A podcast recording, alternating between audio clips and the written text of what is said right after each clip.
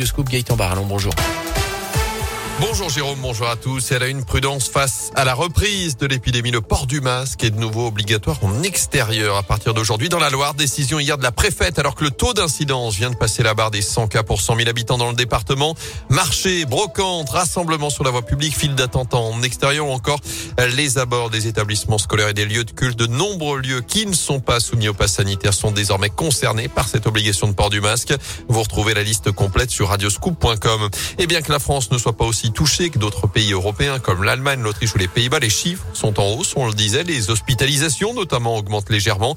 Alors pour l'instant, les services de réanimation ne sont pas impactés et on est bien loin des chiffres de l'automne dernier. C'est ce que nous rappelle Jean-Yves Graal, le directeur de l'Agence régionale de santé en Auvergne-Rhône-Alpes, qui veut malgré tout rester prudent dans cette situation. Il y a un an, à la même époque, nous avions un taux d'incidence qui était dix fois celui-ci puisque nous étions à près de 1000 pour 100 000 habitants. Pour autant, il faut se méfier puisque nous avons une augmentation ces dernières semaines à l'aune de ce qui se passe dans le pays, bien évidemment. Il faut le prendre en considération, faire très attention. C'est l'arrivée de l'hiver, donc les gens restent plus euh, confinés. L'abandon aussi quand même des gestes barrières et puis aussi un certain nombre de gens non vaccinés. Les éléments dont on peut disposer actuellement montrent que les personnes atteintes du Covid qui se retrouvent dans les services de réanimation sont des personnes non vaccinées pour la plupart. Et notez que trois quarts des Français sont complètement vaccinés désormais. Parmi ceux qui ne le sont pas du tout, il y a notamment les personnes les plus vulnérables face au virus. Plus de 10% des plus de 75 ans n'ont pas encore reçu leur injection. Dans ce contexte, bonne nouvelle, à l'école, les élèves ont rattrapé le retard en français en maths pris pendant le premier confinement.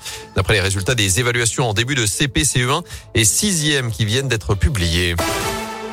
Dans l'actu également, les avocats mobilisés aujourd'hui devant les marches du palais de justice à saint Ils souhaitent marquer leur opposition au projet de loi sur la confiance dans l'institution judiciaire, projet qui porterait atteinte selon eux au secret professionnel de l'avocat. Le barreau de saint appelle donc à se rassembler tout à l'heure à 13h30. Avant cela, autre rassemblement à 9h devant les prud'hommes. Plusieurs dizaines d'ex-salariés de Loire Offset Titoulet contestent toujours leur licenciement après la disparition de l'imprimerie stéphanoise en 2019. Une nouvelle audience de départage doit débuter dans une demi-heure. Attention, à ces perturbations cette semaine dans les aéroports. Les personnels de sûreté sont appelés à la grève ce mardi, notamment à Clermont, Paris et Nice. Le mouvement touchera Lyon ce jeudi. Du foot avec un dernier match sans enjeu pour les Bleus. L'équipe de France déjà qualifiée pour la Coupe du Monde au Qatar l'an prochain se déplace à Helsinki pour défier la Finlande ce soir à 20h45.